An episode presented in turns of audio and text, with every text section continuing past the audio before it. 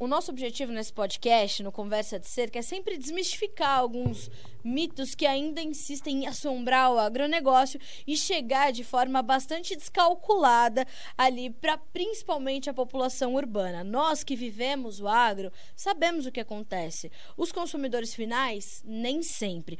Mas ainda bem que existem pessoas como a convidada de hoje deste nosso episódio, que é a Lívia Padilha, que é, veja só, administradora, mestre em ciências Ciências Sociais e atualmente doutoranda na Universidade de Adelaide, na Austrália. Olha só o que estuda a Lívia e veja por que, que a gente convidou ela. Ela estuda o futuro da carne com foco no comportamento do consumidor em relação às carnes e suas alternativas, como, por exemplo, a carne à base de plantas e de laboratório. Não é isso, Lívia? Eu adorei essa sua apresentação sobre estudar o futuro da carne e o comportamento dos consumidores. Seja bem-vinda ao Conversa de Cerca. Ah, muito obrigada, Carla. Muito obrigada pelo convite. Eu acompanho também o trabalho de vocês, é muito bom. E fiquei bem lisonjeada com o convite. Muito Poxa, obrigada. Obrigada, obrigada por, por aceitar e por confiar no nosso trabalho. Lívia, me diga, me diga lá, como é que você escolheu, definiu e entendeu que era preciso estudar o futuro da carne? Bom, como tu comentaste, né, eu tenho a minha formação em administração, então eu tive ali uma base de marketing, alguma coisa nessa área, e tanto na minha graduação eu pesquisei ecodesign, fui entender a questão dos calçados ecológicos e tinha sempre sempre tive um interesse muito grande assim por essa área da sustentabilidade. E também por uma questão por uma área da, da saúde, né? E depois eu fiz o meu mestrado, também um foco em sustentabilidade. Quando eu terminei, comecei a trabalhar com consultoria na área, né, na área do, do meu mestrado e tudo que tudo que eu tinha estudado, mas eu sempre fiquei assim ligada em outras coisas e acabou que eu me deparei com uma com a ciência, né, da, da estratégia low carb, né, de baixo carboidrato, comecei a ler mais, entender mais sobre a questão de saúde e acabou sendo de um hobby, passou a ser assim um tudo que eu estudava, que eu lia, eu estava trabalhando numa coisa e lendo sobre, né, sobre questão de carne, consumo de carne, o, os mitos, né, que nos foram nos foram uh, falados por tantos anos, a questão de gordura saturada fazer mal, enfim fiquei com isso na cabeça e de, depois, não está aí na minha, na minha descrição, mas voltei a estudar, fiz nutrição, fiz um ano de nutrição, porque eu queria ter certeza que eu queria, assim, saber uma área que eu gostaria realmente de me dedicar para o doutorado. Então, eu decidi fazer um ano de nutrição só para ver realmente, assim, bom, vou querer juntar isso, assim, né, o marketing e, o, e a questão da saúde, entender isso. Então, eu fiz, quando eu terminei o meu, o meu um ano esse de nutrição, na graduação, eu mandei uh, vários projetos assim para universidades uh, pelo mundo que tinham bolsas, né, que, que tinham uh, oportunidades. E foi nessa universidade da, da Austrália, em Adelaide, na, no sul da Austrália, que eu ganhei uma bolsa assim completa, uma bolsa muito boa, para estudar, para fazer meu doutorado inteiro lá. E já estava com essa ideia, assim, eu quero estudar carne, sustentabilidade, marketing, entender como como tá essa essa questão, o que, que vai ser do futuro, né? Porque estava ainda começando assim essa onda, né? Questão assim um viés mais vegano, propaganda, essa questão assim da carne sendo criticada estava ainda não não tão forte como agora, eu diria.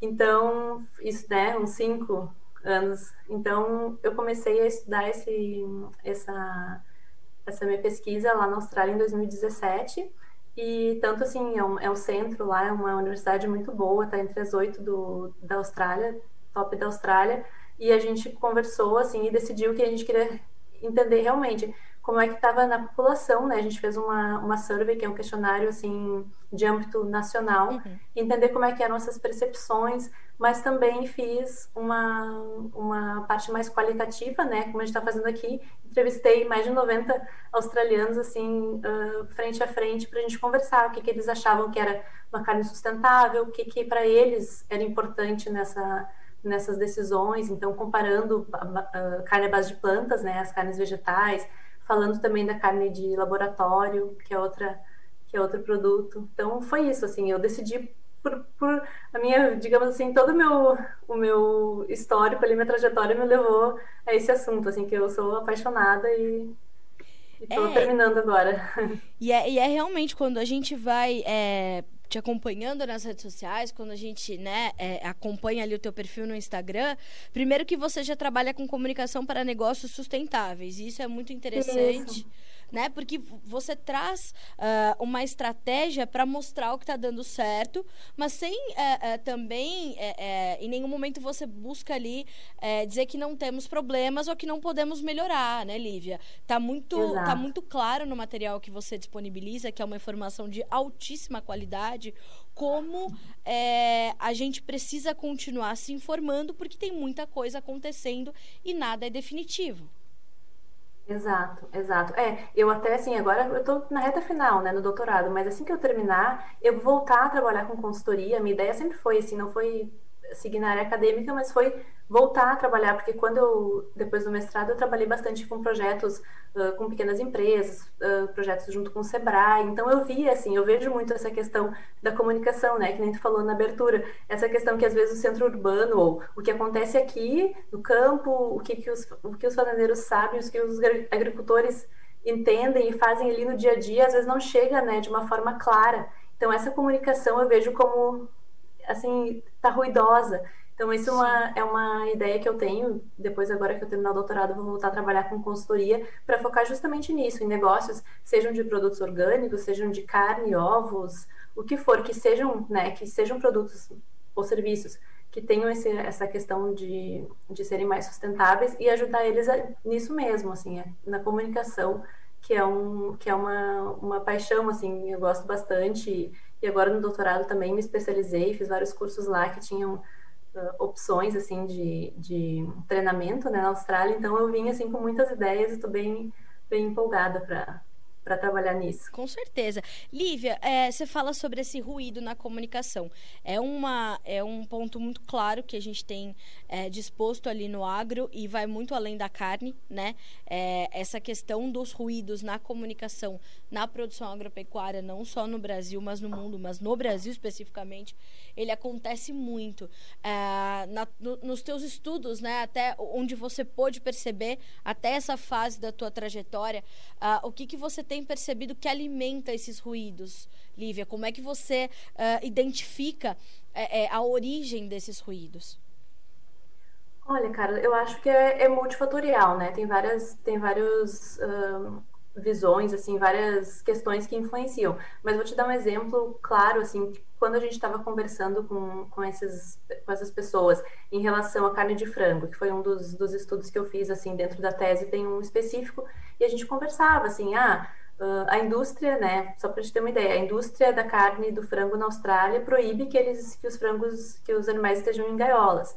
Então a gente ia perguntando, né, nessa, nessas entrevistas, ah, uh, e os animais, como eles são tratados? Ele, ah, não, eles são presos em gaiolas, ai, coitadinhos, ficam apertados. Ah, mas que tamanho essa gaiola? Ah, deve ser assim, pequenininha.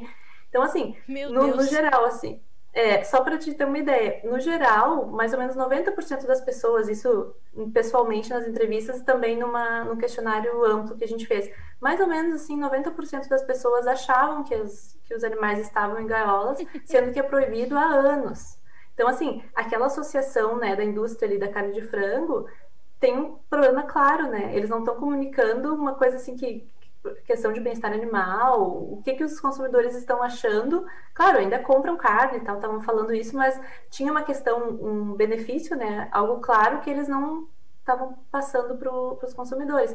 Tem também essa questão que a gente já, né, também já, já nota assim bastante, questão assim de documentários com viés assim, uh, querendo pegar o pior, né, digamos assim, onde tem problema. Tem, tem, tem alguns problemas, né, que a gente tem que melhorar e é bom a gente entender bem o problema para pensar numa solução boa e viável.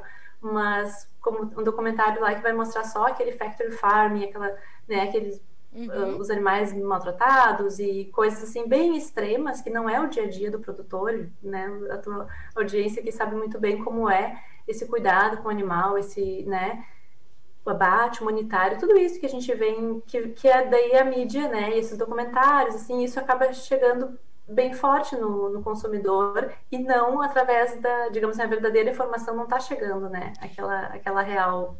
Não, é, então, é, é é, é muito interessante é, esses pontos que você traz, porque às vezes a gente tende a acreditar que isso está restrito ao Brasil. Na verdade, não, né? Na verdade, a população. Todo lugar. É, o consumidor final de proteínas hoje tem essa percepção é, bastante equivocada de como as coisas acontecem, principalmente quando a gente fala de bem-estar animal, que os, os animais precisam estar em boas condições ou eles também não vão trazer produtividade.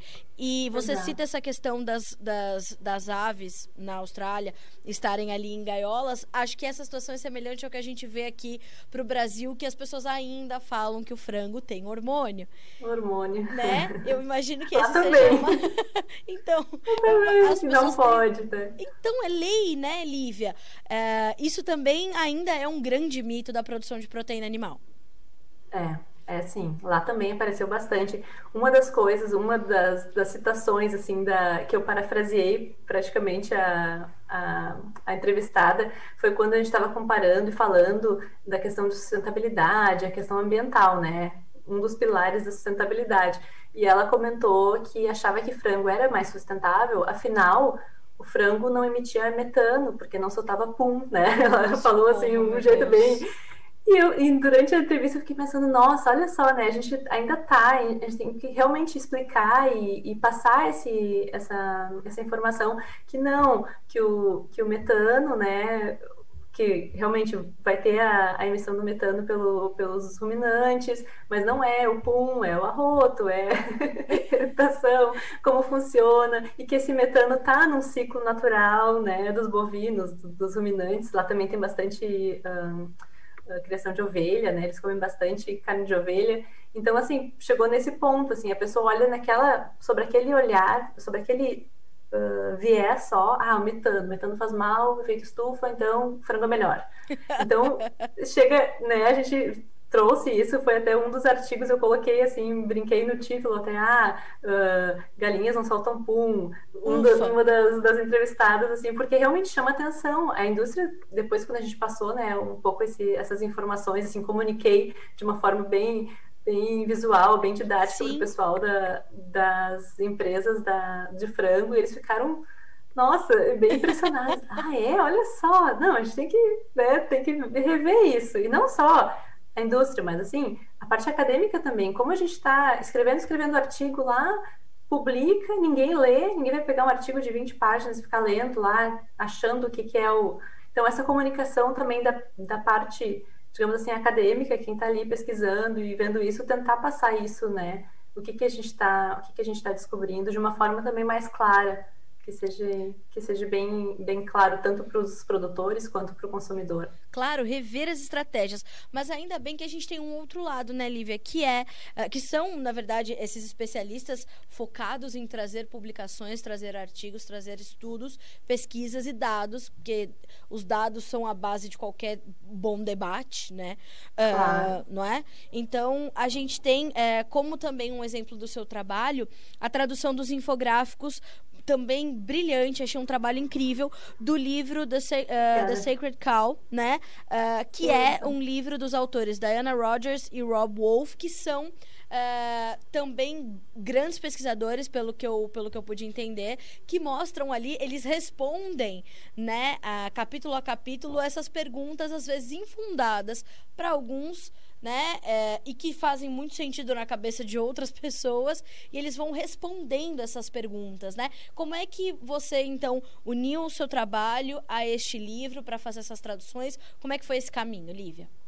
Ah, então tá. Bom, esse livro eu até vou mostrar para o pessoal aqui, né? Infelizmente não está traduzido ainda para o português, tá? Mas esse livro aqui que a gente está que a gente está conversando, ah, Incrível, uh, comentando. Né? Que é Sacred Cow seria uma tradução literal seria assim vaca sagrada, mas a ideia é o caso, né, ou a favor de uma carne melhor. Ou eles estão comentando aqui três, três grandes, eles estão dando três grandes uh, soluções ou, ou conversando aqui com questão de, de bons argumentos e super embasado também na literatura a questão nutricional, né, que às vezes pega muito Sim. E a gente vê assim a questão do, do, vegetarianismo, veganismo e tal. Então a questão nutricional, a questão ambiental, né, a questão do impacto ambiental e terceiro a questão também moral, ética. Eles colocam aqui. Então são três grandes uh, uh, três é, frentes capítulos. assim, né? Sim. É grandes assim. É. Então o que eu, o que eu, como eu me familiarizei, como eu soube deles, porque a Diana Rogers, por exemplo, ela é nutricionista e ela trabalhou muitos anos na Whole Foods, ela trabalhou assim e, e nessa parte de marketing e tal. E ela é, depois foi para nutrição, e ela tem também um podcast que ela conversa bastante assim com muita, muitos fazendeiros, porque ela tem uma fazenda né, de agricultura regenerativa, uma fazenda orgânica lá nos Estados Unidos. Então ela tem assim, ó, todo todo um arcabouço assim muito bom para falar desse assunto. Certo. Também o, o outro autor, o Rob Wolf, ele é bioquímico, assim, de formação. Depois ele ficou mais conhecido porque ele é um autor best-seller nos Estados Unidos, ele trabalha bastante com essa linha uh, de baixo carboidrato, dieta paleolítica, então ele tem bastante, bastante autoridade, assim, nessa área. E os dois realmente estavam vendo essas, o que a gente está vendo, né? Às vezes mitos se propagando, uma, uma mentira contada mil vezes, né? Se tornando verdade. Então claro. eles decidiram assim, bom, vamos fazer, a ideia deles era, vamos fazer um livro, né? Escrever um livro. Então foram para o Sacred Cow, começaram a escrever, e nesse meio tempo surgiram outros desses documentários, assim, uh, mais, digamos, veganos, e eles falaram, não, eu acho que é é legal a gente fazer o livro, vamos continuar escrevendo, mas vamos fazer também um documentário, um filme. Então tem um filme que se chama Sacred Cow, mesmo mesma ideia, mesmos argumentos, que é muito bom, excelente, assim, não tá infelizmente não está disponível ainda em português, mas acho que logo eles vão fazer a tradução. E isso tudo aconteceu ano passado, assim, desde o crowdfunding para o filme, a Dayana, né, postando no, no Instagram dela os infográficos do livro, já dando essa, essa esse bônus, assim, falando do livro que havia e, e postando os infográficos. E eu estava vendo justamente lá na Austrália, e imaginando também que no Brasil era bem parecido, as pessoas, assim, uh, não, não, não é que elas não estavam entendendo, elas não tinham acesso a esse tipo de informação. Certo. Né? Como a gente está falando, ah, do metano, como é que é a emissão do metano pelos ruminantes, como é que é uh, pelos combustíveis fósseis, qual é a diferença, o que que, né? Várias coisas. A questão de uso de terra também pelo, pelos animais, em uhum. comparação. Então, tudo isso estava aparecendo nesses infográficos, são muito bons, como tu falou, né? É realmente um, é um trabalho excelente que eles fizeram. E eu via isso lá, as dúvidas, tudo surgindo lá, no, lá nas entrevistas e na, na nossa no questionário. E eu pensei, olha, eu sou, eu realmente sou fã dos dois assim há anos e peguei um dos infográficos que eles tinham postado, traduzi, fiz ele assim, tudo né, bonitinho, traduzido para o português. Mandei para eles, para os dois autores, junto com um e-mail explicando toda a minha história, que eu estava estudando ali na Austrália, né, atualmente, explicando isso, perguntando se eu podia traduzir esses, uh, esses infográficos para o português, porque eu acho que teria uma informação, assim, realmente era, eram muito bons e estava faltando. Às vezes, né, no Brasil é um pouco complicado, assim, não tem, a gente não tem tanto acesso, não Sim. tem né, não consegue ler inglês tão fácil, vai pegar um livro de, sei lá, 400 páginas, né, um pouquinho pesado, assim, e não tinha o, o filme ainda, o filme era para ser estre estrear em novembro.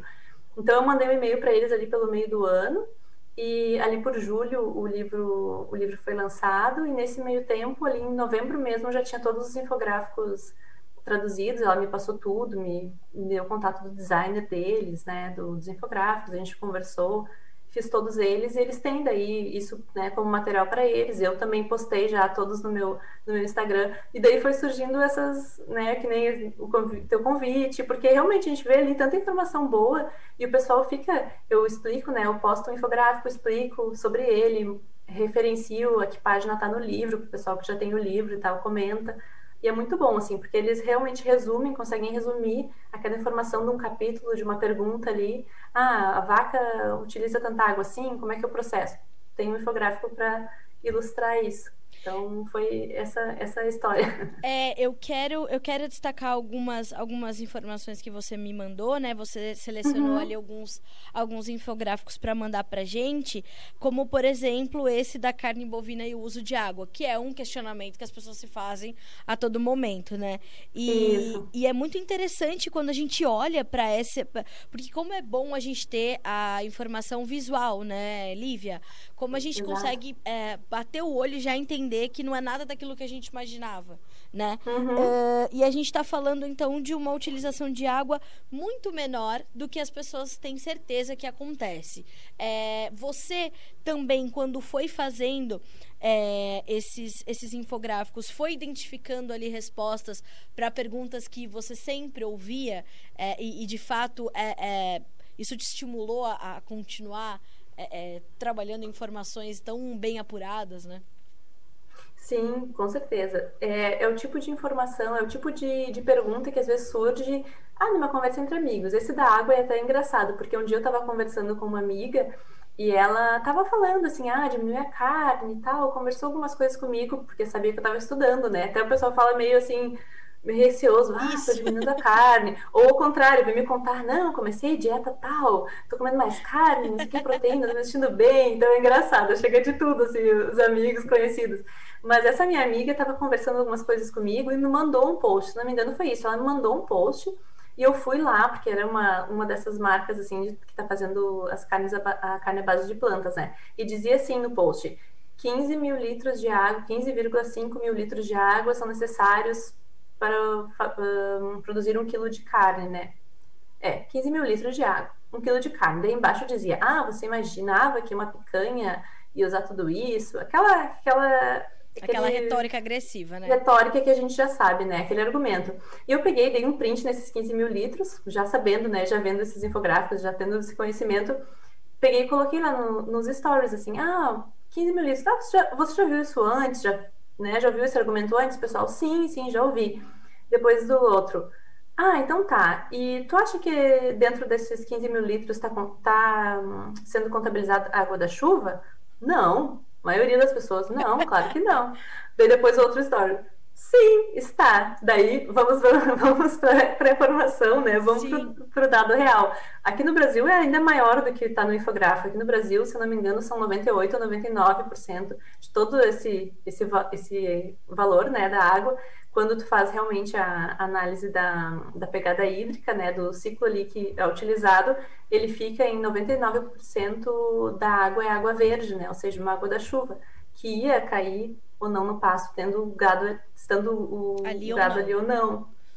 É, o resto daí sim, vem o restante que daí é água azul, que vem de, de aquíferos, né? Água, digamos que, que o pessoal, quando pensa esses 15 mil litros, pensa que é todo de água azul, ou seja, não, não, não é chuva, é uma água né, que foi utilizada ali, que foi gasta. Mas não, é bem menos daí de água azul e bem pouco de água cinza, que é a necessária para uh, a limpeza e ter essa diluição dos poluentes, né, que eles chamam. Mas tem isso bem claro, né, que nem eu, quando eu te mandei ali esse infográfico, tá bem claro isso, tem diferença se é um gado de confinamento, né, o gado de corte está no confinamento, está no pasto, então no pasto vai ter menos, vai ser mais ainda água da chuva, então tem tudo isso, mas o pessoal fica, e aí foi engraçado, porque quando eu fiz isso e depois em seguida postei, Tu, tu, sente assim, tu vê aquelas reações, as pessoas compartilhando e, e me respondendo, não acredito, olha só, que, que manipuladores. E realmente é uma questão, é um jeito de tu ficar, omitir aquilo, né? Bom, falar que é 15 mil litros,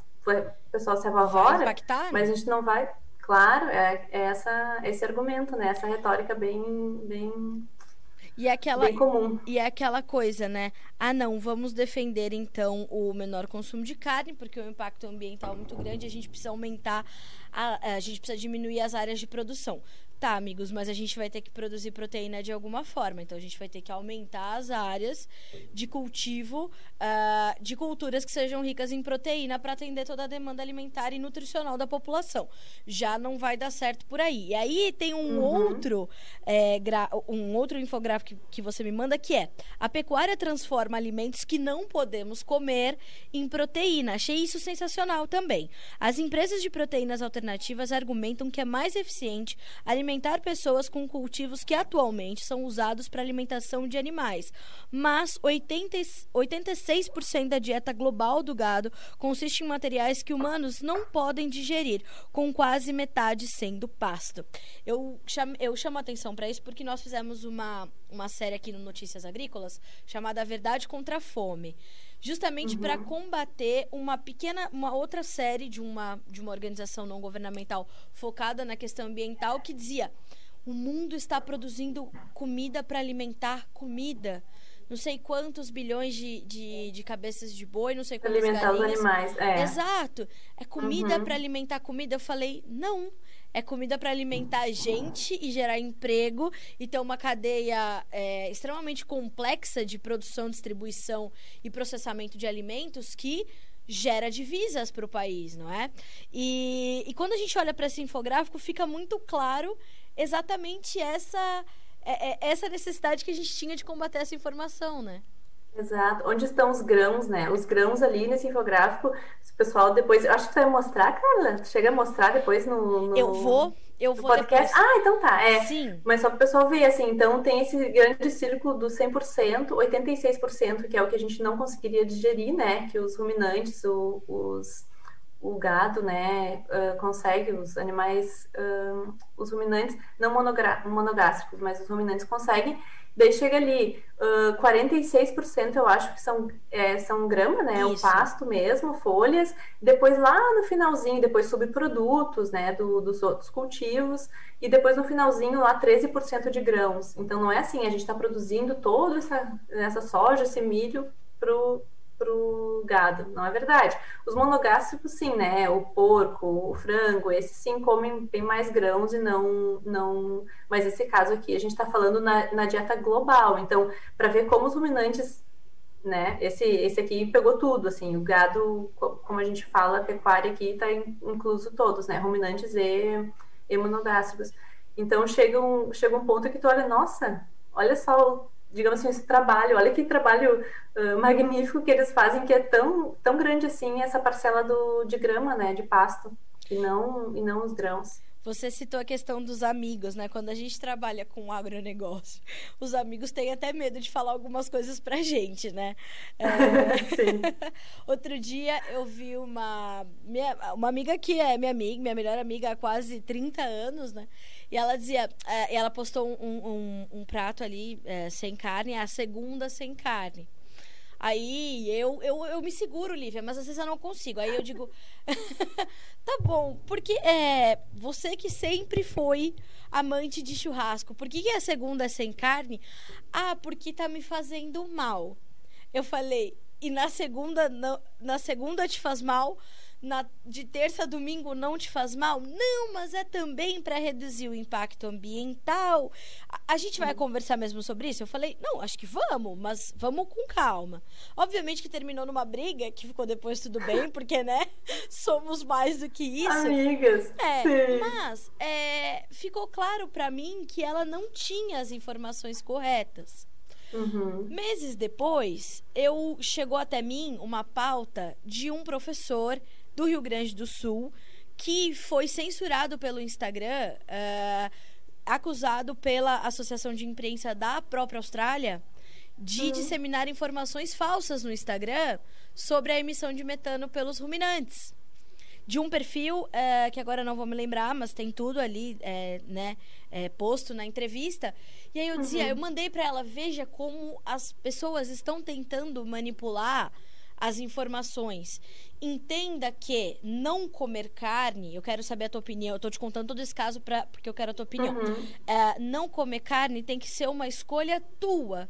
Ah, porque sim, porque não quero mais, porque agora se basear nisso e tentar eh, eh, incentivar, estimular, influenciar outras pessoas com informações inverídicas não é legal. Aí, claro que daí ela começou a mudar um pouco o pensamento dela, que me- meu objetivo também não é mudar o pensamento dela, mas dizer que ela precisa antes se informar com informações responsáveis do que está acontecendo para basear aquela, aquela decisão. Isso é recorrente, Lívia? Há mais pessoas como essa minha amiga que passaram por essa situação e como a desse professor que trouxe informações muito corretas e, e acabou sendo censurado? Censurado, né? É, é bem comum mesmo. A gente estava conversando, esses dias eu estava conversando com a minha orientadora e ela, para te ter uma ideia, né? Ela é nutricionista, uma delas, e ela se, se intitula flexitariana, que é bem comum, assim, a gente ouvir esse termo, principalmente na Austrália, em outros países, assim, flexitarian, que é, tá diminuindo a carne, mas não, não parei de comer completamente. Então, Sim. é nessa linha, assim, segunda sem carne, diminuindo a carne no geral. E uma, um dos trabalhos dela foi pegar essa pesquisa que a gente fez assim no âmbito nacional e analisar especialmente o grupo que é os flexitarianos, que são 20% na Austrália, que se intitula, tu pergunta para eles, se são onívoros, uh, flexitarianos, vegetarianos, veganos. Então tem essa, esse percentual e lá, quando a gente fez a pesquisa, deu 20%. Outras instituições também já fizeram e chega nesse, nesse número próximo. Então, assim, esses 20 tem muitas, assim, diversas as motivações por trás de estar tá diminuindo a carne. Que nem essa tua amiga falou, ah, não me sinto tão bem. Talvez entraria na questão da saúde, né? Talvez não se sinta tão bem e tal, ficaria num, num âmbito, assim, na área da saúde. Depois entra questão do bem-estar animal. Ah, não, não quero, não quero participar disso, porque a gente mata, né, matar os animais para isso e tal, não quero comer, vou comer outra coisa. Tá bom. Depois tem a questão ambiental. E o que, que a gente descobriu, né, vendo essa, na nossa pesquisa, é que a questão ambiental, principalmente entre os mais jovens, está crescendo muito como motivador. Né? Ela vinha assim ali, uh, digamos, 10 anos atrás, o pessoal, a gente pergunta assim, ah, tu é vegetariano há quanto tempo? Daí vem, tem esse dado. E depois, ah, quais, quais motivos né, te levam? Tem vários, assim, eles vão ranqueando, mas sempre ali nos top 3 era mais saúde, bem-estar animal, e agora esses esse pessoal que está diminuindo a carne está aumentando bastante a questão do, do questão ambiental como motivador. Certo. E entra bastante nessa, no que a gente está vendo, né? Assim, a questão do aquecimento global, as emissões não estão culpando o transporte, mas culpam os ruminantes, né? Uh, tudo que a gente que a gente nota assim a gente vê a mídia também reforçando esse tipo de argumento esses documentários. Então assim é uma enxurrada. A gente está meio que até eu brinquei assim um dia alguém me perguntou nossa por que falar desse assunto? Tá juntando carne não sei o que sustentabilidade? É muito é difícil né? Assim tu vai convencer eu disse, olha minha ideia não é convencer ninguém. Eu só tô é o que eu tô estudando. Eu tô vendo os dados né? Eu tô vendo as pessoas também digamos assim, indo contra a maré, eu só estou ajudando um pouquinho, assim, traduzir os infográficos, falo disso no meu, no meu perfil ali, para cada pessoa, talvez uma que fale ali, olha só, realmente, entendi agora, estou parando de comer tal coisa, voltei a comer mais carne vermelha, porque entendi que não era, não fazia mal, por isso, por isso, por aquilo. Então, é, é mais ou menos isso, é uma enxurrada de, de informações levando as pessoas, né, para esse lado, digamos, para essa, essa visão de que realmente faz mal para a saúde, para o meio ambiente, para tudo, e a gente tentando quase que puxar, assim, nadando um pouquinho contra a maré e tentando trazer essas, esses dados.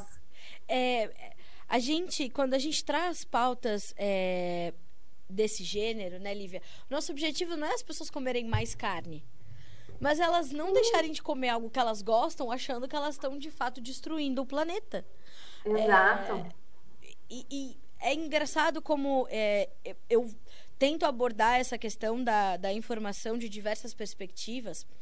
É, e, e, ainda me intriga muito, né? E eu já estou há 11 anos cobrindo o agronegócio e me intriga Nossa. muito ainda é como que as pessoas ou como as informações que têm uma uma uh, são muito rasas, ela tem um alcance muito grande né? Uhum. Uh, e a gente ainda não consegue penetrar na grande mídia. Uh, dentro dos influenciadores, o agronegócio tem muitos influenciadores, né, influenciadores digitais, é verdade, é, ainda bem, só que uhum. eles ainda falam para o espelho. A gente ainda faz um discurso dentro do nosso cercado. E a gente não consegue romper esse cercado e levar essa informação adiante. É, Adorei. Não é? é? É assim que eu vejo, exatamente. A gente uhum. ainda faz um discurso no espelho que eu digo, meu Deus, eu já sei disso.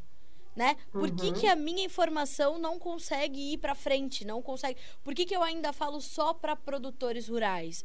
É, uhum. E pelo que eu e pelo que eu estou entendendo então dessa sua vivência na Austrália, lá não é diferente. Os produtores passam não. por isso também, Lívia? Passam, passam por isso. Eu fiz um post recentemente falando da carne carbono neutro, né? Daquela Sim. certificação que a Embrapa desenvolveu. O pessoal ficou abismado, assim, nossa, elogiando e perguntando mais, ficou bem interessado. Pra te ver, uma tecnologia, né, foi desenvolvida aqui, a gente, né, tem tem publicações, tem tudo, mas não estava ainda assim amplamente, ou pelo menos as pessoas que estavam ali comigo não, não tinham informa essa informação. Uhum. Mas também eu fiz uma vez uma da carne do, do pacto, né? Que é a indústria lá da, da, da pecuária, da carne vermelha, na verdade, de, de bovinos e, e caprinos. Eles fizeram um. Como se fosse assim, um objetivo de ser carbono neutro até 2030. Então eles têm lá o selo do carbono neutro, tem bem parecido assim, então tem bastante relação.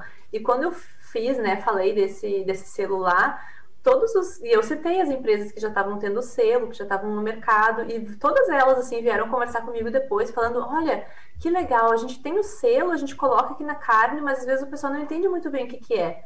Então assim, talvez uh, dizer que nem tu, estava comentando, falando ali, né, dentro da, da cerca, a gente está falando para no espelho, mas realmente tentar unir e falar para os consumidores de uma forma às vezes mais simples, não ah, porque o carbono, daí fala assim de uma forma às vezes muito complicada e realmente dizer, explicar isso. Olha, o carbono, a gente vai ter as, as árvores aqui, vão crescer, elas vão estar no, no tronco delas, o carbono, numa forma mais simples, até mais do que isso, é fácil, assim, essa Sim. informação é passada adiante. Mas realmente, se a gente nem falar, nem tentar, assim, simplificar, vai ficar realmente falando ali, né? Vai ficar aquele eco, a gente fica naquela bolha ali e só fica falando pros, pros peers, né? Pros pares, e não para quem realmente e... seria a o objetivo, né? O, o final, o tá público tá, final. E estava distante de mim até pouco tempo, sabe, Lívia? Como eu sou uma jornalista especializada em agro e falo para uhum. um público de agro, então falo sobre isso é, com as pessoas próximas de mim, como você falou, com os meus pares, ali a minha família, né? Grandes embates nos almoços de domingo oh. sobre como a carne não é tão prejudicial.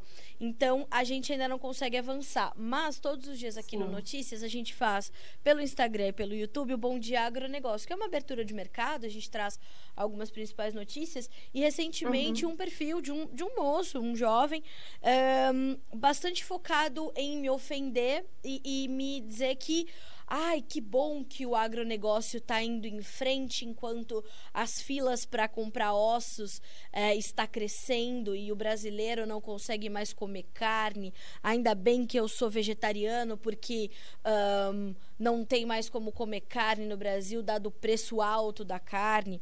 Aí eu digo, meu Deus do céu, essa informação pode ser que a gente corre o risco disso ter um alcance muito maior do que a verdade sobre as coisas, ou como os preços estão sendo formados, ou como a inflação Sim. pesa na hora do, do, do, né, como corrói o salário do brasileiro, como nós temos dificu dificultosas de, é, é, políticas de distribuição de renda, né? Uhum. Como ainda é difícil a gente é, equilibrar as informações, não para tapar o sol com a peneira e nem para dizer que o Brasil não tem gente passando fome, ou que a gente Sim. não precisa investir mais em sistema de integração lavoura-pecuária-floresta para ter o carbono uhum. Neutro. Mas a gente precisa entender que essas informações elas precisam ter o mesmo peso, né, Lívia? Uh, e, e, e, ainda a gente está patinando, né? A gente ainda está patinando quando o assunto é esse. É verdade, é verdade. É, tu falaste agora, né? Ah, será que na Austrália, assim, como é que é lá? E a gente vê essa questão também do preço, uh, a questão da liberdade econômica, né? É muito diferente, assim. Tu vê lá, uh, vou, vou, te dar um exemplo, assim, bem, bem engraçado que o pessoal nem acreditou. Quando eu tava lá e comecei, eu, eu só comecei a mostrar mais, assim, do, da vida de lá e do meu trabalho no, ali na, pela pandemia, em maio do ano passado. Certo. Que realmente eu comecei, assim, a postar. E, e foi engraçado porque lá a gente tem o seguinte, tinha fazendas próximas ali da minha, da minha cidade que elas, assim, não era descentralizado como é aqui, o abate e tal. Então eles tinham lá uh, pequenos frigoríficos, pequenos abatedouros e essas fazendas levavam lá os animais, tinham o, o seu certo preço que eles pagavam e elas vendiam uh, um quarto de, de boi, por exemplo. Então eu entrava lá no site, eu fiz, eu tenho até um vídeo que eu fiz, fiz o pedido assim e gravei para o pessoal ver como era simples. Entrei lá no site da empresa, dessa, dessa fazenda, eles tinham lá o boi, toda a história, tudo, tudo assim, super fácil de fazer o pedido. Entrei lá, um quarto de boi e tal, vai ser mais ou menos tantos quilos, se prepare, preciso de um freezer grande, até comprei um freezer lá, uh, e pago ali e tal, tudo bem. Depois de alguns dias, né, que eles vão juntando os pedidos ali, juntam para dar o, o, o, traseiro, dianteiro, Sim. Seu um, depois de, vamos supor, um mês, tá ali entregue uma caixona, daí eu abri a caixa, fiz stories, mostrei pro pessoal como é que funcionava, tudo perfeito, assim, tudo embalado a vácuo, tinha ali um monte de carne moída, os ossos, aí tu pode pedir os ossos também se tu quer, fazer uh, caldo de osso, né, ou se tiver pet, também é, é, ótimo. Então, assim, tu falou do osso, eu lembrei na hora, aquele monte de ossos ali, o pessoal ficou apavorado quando eu gravei e mostrei. Aquelas caixas, vieram acho que umas quatro caixas gigantescas, assim, então era só eu e meu, e meu namorado, né, na Austrália. Então a gente tinha um freezer e tal, botávamos ali, durava acho que uns três meses mais ou menos, aquele tanto de carne. Mas assim, a facilidade, e para eles, imagina o custo que eles. O custo, digamos assim, essa. Uh, que a gente fala né, dos custos de transação em economia. Então, Sim. tu tem ali do, do fazendeiro para o cliente. Ponto. Ele passou pelo, né, teve frigorífico Sim. ali que ele deve ter tido o custo dele e tal para fazer aquele abate que não era na fazenda, mas chegou ali. Tinha ovos também, eles vendiam outras coisas junto. Mas assim, essa descentralização, essa desburocratização no geral, assim, é uma coisa que impede e que a questão dos preços vai influenciar demais, né? Então lá, assim, a gente conseguiu uma carne de excelente qualidade por um preço muito bom, muito bom. Coisa muito que... diferente do que, do que a gente vê aqui. E a gente está falando de um histórico diferente, de um país muito menor, de uma população é, é, com outros traços culturais. E a gente aqui está uhum. falando de um país que, infelizmente, tem na sua história a corrupção muito arraigada, a gente tem é, uma política de distribuição de renda muito falha. Então, há volume de comida disponível para todos, os supermercados estão abastecidos. Mas a gente tem é, uma fila de desemprego gigantesca. Claro, imagina. É, Olha que carga, pandemia. Exato, uma carga tributária altíssima. Como não cruzar essas informações na hora de divulgar um terceiro dado, né, Lívia? Uhum, claro. É, e a gente fala, né, às vezes, assim, o pessoal esquece, pelo menos não é que esquece, mas às vezes não é tão lembrado, mas a questão da sustentabilidade, que a gente fala tanto, né? O pessoal enxerga, às vezes, fala esse termo, pensa só a questão ambiental. Sim. Mas a gente tem, né, os três pilares, que são o ambiental, o social e o econômico. E agora até está entrando a questão cultural, né? Questão da tradição e tal, uhum. que está naquele, como tu comentaste, a Austrália é bem diferente do Brasil, questão cultural. Mas é engraçado que quando a gente perguntava para os entrevistados lá, a gente comentou uma hora, ah, para o teu, tua, teu conceito de sustentabilidade, o que, que tu acha desses quatro pilares, incluindo o cultural? Primeiro era o ambiental, né, já está arraigado, a gente entende, começou realmente, o conceito vem, veio dessa, dessa origem, assim, pela questão do impacto ambiental. Mas o segundo, para eles lá, entrou o econômico. E quando eu vi os dados, eu fiquei assim, nossa, que interessante, porque eles falavam, não, a gente quer nossa economia forte, a gente quer apoio local, a gente quer apoio aos fazendeiros. Uma coisa que eu fiquei muito impressionada estando lá era que tinha algumas coisas assim na, nas embalagens assim um, Australian owned, né? Os donos uhum. são australianos. Aqui tava assim um, como se fosse um selinho ou uh, alguma coisa acontecia lá, algum problema de, de sei lá, problema de uma tempestade no, nos bananais, na parte lá, todo mundo vinha coisa na TV, ajude os, os, os fazendeiros lá do, de Queensland, que perderam tudo na, com as bananas, tinham doações nos mercados, assim, nos, nos guichês dos mercados, eles perguntavam às vezes, ah, tu quer fazer doação para tal associação lá dos fazendeiros? Uma coisa que eu fiquei pensando, nossa, é uma população, que nem tu brinca, né, a gente fala isso assim do, do daquela contra, ir contra a maré, mas isso é uma coisa que a gente valorizando, ontem mesmo, né, que foi o dia do agricultor, a gente aqui como brasileiros valorizando os produtores, pá, já seria assim um, um, acho que um grande passo. Então a gente acho que mostrando essas informações e mostrando realmente como acontecem as coisas na fazenda, a gente tem, a gente vai ter mais essa empatia assim com com os produtores. Essa coisa de é, o dia do agricultor, né? A gente tinha tudo para tudo para dar certo. Daí a Secretaria de Comunicação do governo postou uma foto que eu acho que nem foi realmente é, foi errada a escolha, obviamente, mas não acho que foi assim proposital e vamos manchar uhum. com a arma o agronegócio nunca é noticiado na grande mídia, só quando é. a Conab traz os seus números, pois ontem, ou no dia 28 de julho, foi destaque em todos os principais portais. A Secretaria de, Comer de Comunicação do governo colocou um produtor armado e, e isso não representa o produtor, ou outros, olha o agronegócio brasileiro. Senhores, por favor, a discussão é muito mais profunda do que essa. A gente está falando do maior produtor exportador mundial de soja. A gente está falando do maior produtor exportador mundial de açúcar. A gente está falando de um, de um, dos maiores exportadores de frango, onde a carne de frango é a carne de frango mais barata e de qualidade para sua própria população, mesmo exportando uhum. tanto. Como é que as pessoas não conseguem dar valor a isso, né, Lívia? Então, essa, é. essa valorização do setor, ela ainda fica muito restrita ao setor.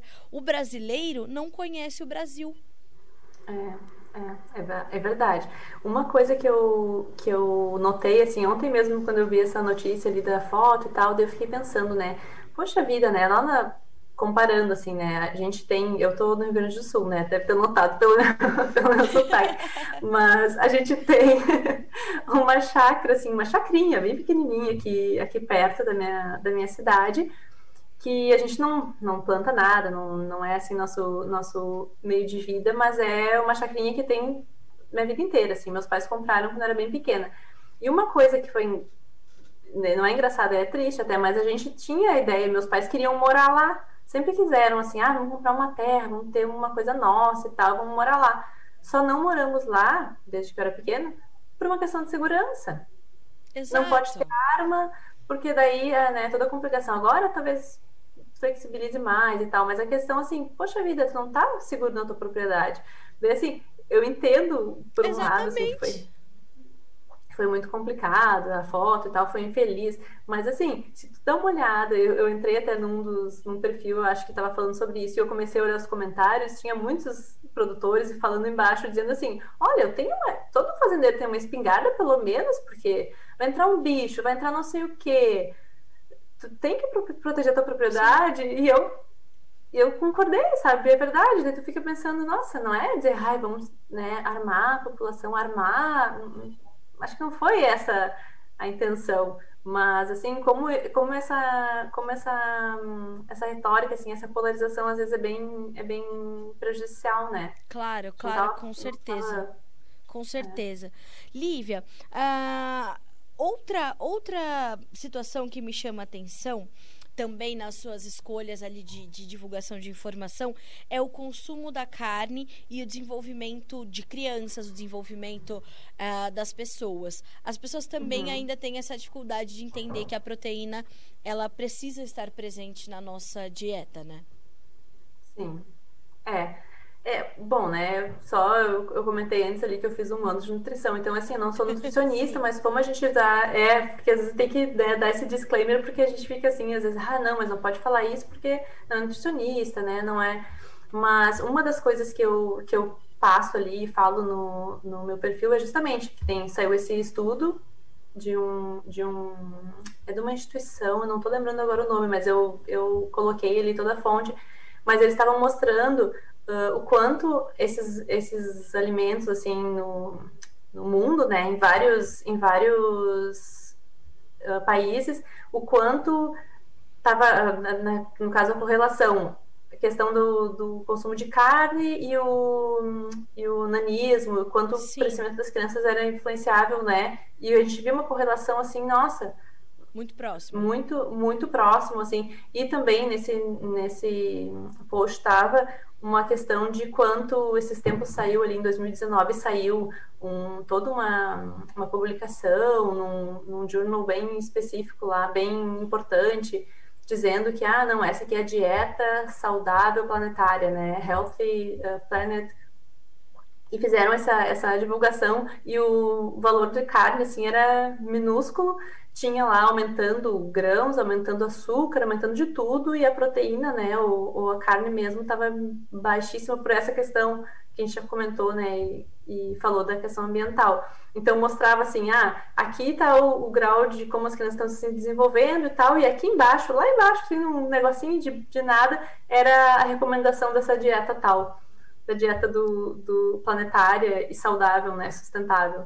Então tem isso, assim, às vezes pegar um artigo, eu faço seguido isso, faço ali uma capa com um título para realmente chamar a atenção da pessoa. Não vou botar todo o artigo, pego só a mensagem principal, coloco ali um gráfico que mostra a questão principal do, do artigo e comento isso. A questão esses dias também apareceu dos alimentos altamente uh, nutricionalmente densos, então começa lá no topo.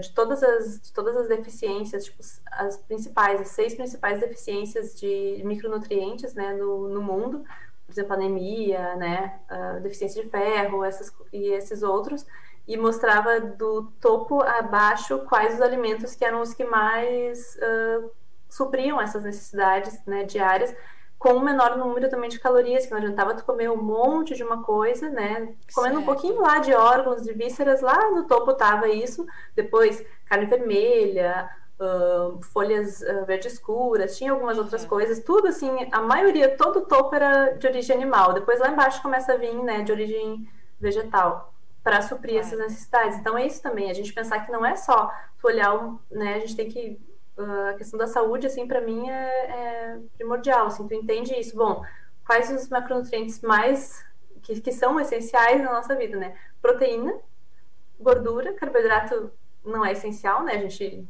viveria sem, mas esses, essa questão da proteína como, como principal é, é muito importante, assim, de frisar bem. Ou seja, quando a gente, é, puxando o gancho, portanto, para a carne à base de plantas ou a carne de laboratório, a gente precisa entender que ela não é uh, suficientemente forte para suprir as necessidades, portanto, de proteína do ser humano. É, a carne, assim, quando a gente fala de a base de plantas, que a gente está falando, né? A proteína da, de soja, proteína de ervilha, outras coisas que são a base dessa carne, né? Principalmente as mais novas, as versões mais novas que não são de feijão, beterraba, né? Que eram um pouquinho, um tempo Sim. atrás eram bem comuns. Essas novas são a base de plantas e realmente, esses dias mesmo eu, eu postei um estudo na, que saiu na Science que ele pegou amostras de carne bovina, carnes as, as, de plantas, né, vegetais, fez a amostra lá e viu diferenças assim que comprovou que elas não eram nutricionalmente similares. Mesmo quando o painel nutricional, que é ali que a gente tem só os percentuais, mostra uma similaridade, na realidade, nas amostras elas não eram. E a carne de laboratório é um pouquinho diferente, que ela não é daí feita base de plantas, né? A gente tem essa, às vezes o pessoal fala de laboratório assim, que é as duas. Mas a de laboratório, que eu chamo também, a gente chama de cultivada, in vitro, ela é uma carne que ela é feita a partir das células animais. Então é feita uma biópsia nessas né, empresas, assim, que já tem até uma fábrica em Israel, uh, elas pegam a biópsia do animal, por exemplo, do frango, da célula, e elas produzem essa carne, né? Por isso que eu falo in vitro, uh, ali num, num, ambiente controlado, tem um, um serum ali, um meio de cultura, e essas, e essas células ali musculares e tal, agora de gordura também misturando, eles vão fazendo, e isso vai ser o produto final. Então, uhum. realmente é o DNA animal, é diferente da de plantas. E não se tem, como a recém começou agora a entrar foi, foi uh, feita essa estreada né, no mercado, uhum. não se tem ainda esse tipo de estudo que eu falei agora da, da base de plantas. Quando tiver, provavelmente já estão começando, já vão lá comprar e já vão começar a fazer a comparação. Eu acho, eu acredito que vai ser um pouco parecido, porque é o DNA, tem tudo ali, mas não é a mesma complexidade, que a gente sabe ali, questão lipídica, entre, um, entre raças muda, entre o jeito que, que o animal, né, confinamento ou não, tudo isso, toda essa questão complexa que é, que, que faz parte do, do crescimento ali do animal, eu acho que não vai ter, não vai ter as mesmas, as mesmas propriedades, digamos assim, nessa carne, mas é para ser similar, a gente tem que esperar agora para ver. Olha, Lívia, é muito legal assim a gente é, encontrar pessoas tão jovens como você estudando assuntos tão é, tradicionais e antigos, né? A gente está fazendo um, um, revés, né? Nessa, nessas novas gerações. Então, fiquei muito feliz de achar teu perfil, achar teu trabalho. É, primeiro, parabéns pelo teu trabalho. Achei realmente incrível. Desde o primeiro, do primeiro contato que eu fiz contigo, eu já, eu já te elogiei muito. É, ah. então, para quem não segue ainda o perfil da Lívia, é Lívia Go, G-O, Padilha. Siga esse perfil no Instagram. Ali tem um montão de informação muito visual e a Lívia tem um, é, uma forma de trazer a informação muito didática, muito simplificada. Compartilhe os conteúdos da Lívia, porque a gente precisa fazer essa informação chegar além e a gente parar de fazer um discurso no espelho. Lívia, antes da gente concluir, queria saber de ti se a gente consegue comprar o Sacred Cow aqui no Brasil pela internet uh, e se tá, né, para quem já consegue ler inglês, consegue, né, antes dele ser traduzido para o português, se a gente consegue já comprar, se consegue dar esses esses direcionamentos para gente. Uhum, claro. Obrigada, Carla. Nossa, fiquei, fiquei muito, muito lisonjeada mesmo com, com o teu contato, com, teu, com os elogios. Muito obrigada. Igualmente, é, é, é, recíproco.